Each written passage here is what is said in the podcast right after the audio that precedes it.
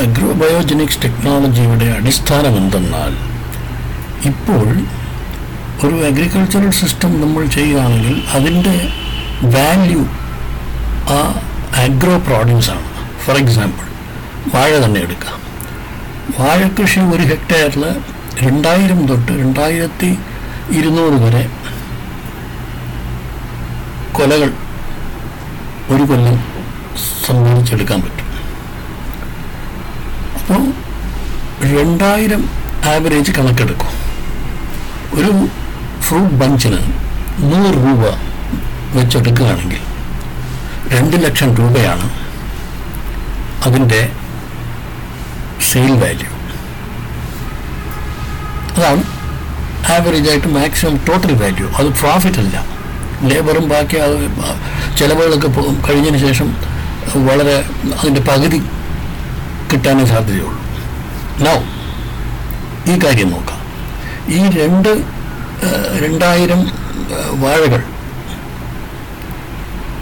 വാഴക്കുല sale ചെയ്ത് കഴിഞ്ഞാൽ ആ ബാലൻസ് ബയോ വേസ്റ്റ് അത്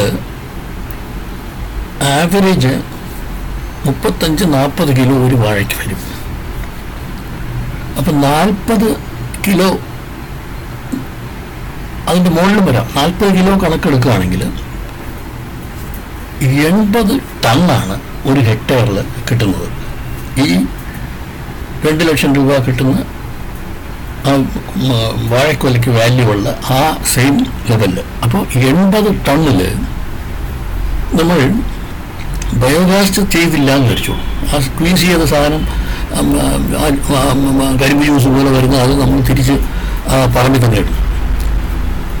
അതിന്റെ ഫൈബേഴ്സ് ഏകദേശം ഒരു ഏഴര എട്ട് ടൺ കിട്ടും.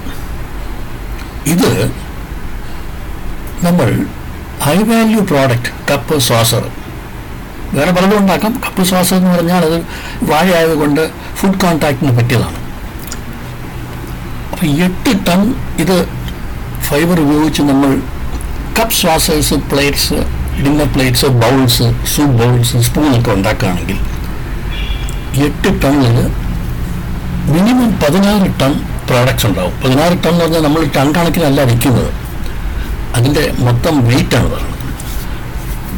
അപ്പോൾ എന്ത് പ്രോഡക്റ്റിന് ഇപ്പോൾ കപ്പ് ശ്വാസത്തിന്റെ ഒരു കണക്കെടുക്കുകയാണെങ്കിൽ എന്ത് പ്രോഡക്റ്റ്സിന് ഒരു ടണ്ണിന് നാനൂറ് തൊട്ട് അഞ്ഞൂറ് രൂപ എന്നാ ടൺ അല്ല ഒരു കിലോഗ്രാം സോ ഒരു ടണ്ണിന് നാലര ലക്ഷം തൊട്ട് അഞ്ച് ലക്ഷം വാല്യൂ ആണ് വരുന്നത്.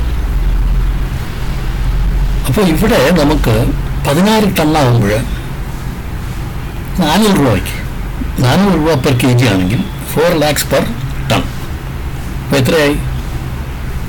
അറുപത്തിനാല് ലക്ഷം രൂപയുടെ ബിസിനസ്സാണ് നമുക്ക് ഇവിടെ കിട്ടുന്നത്. വാഴപ്പഴം മാത്രം ചെയ്യുകയാണെങ്കിൽ രണ്ട് ലക്ഷം. ഇത് അറുപത്തിനാല് ലക്ഷം. ഇതാണ് അഗ്രോ ബയോമിനിക്സ് ടെക്നോളജിയുടെ ഒരു മേജർ മെയിൻ അടിസ്ഥാനം. ഇത് നമ്മൾ വില്ലേജുകളിൽ നട നടപ്പിലാക്കി എടുക്കണം. എടുത്തേ പറ്റും. അതാണ് നമ്മൾ എങ്ങനെ ചെയ്യും എന്നുള്ളത് ഡിസ്കസ് ചെയ്ത് നമ്മളെല്ലാവരും കൂടി ഒരു യൂണിറ്റ് നടത്താൻ എന്ററാണ് ഒരു ചാലഞ്ച്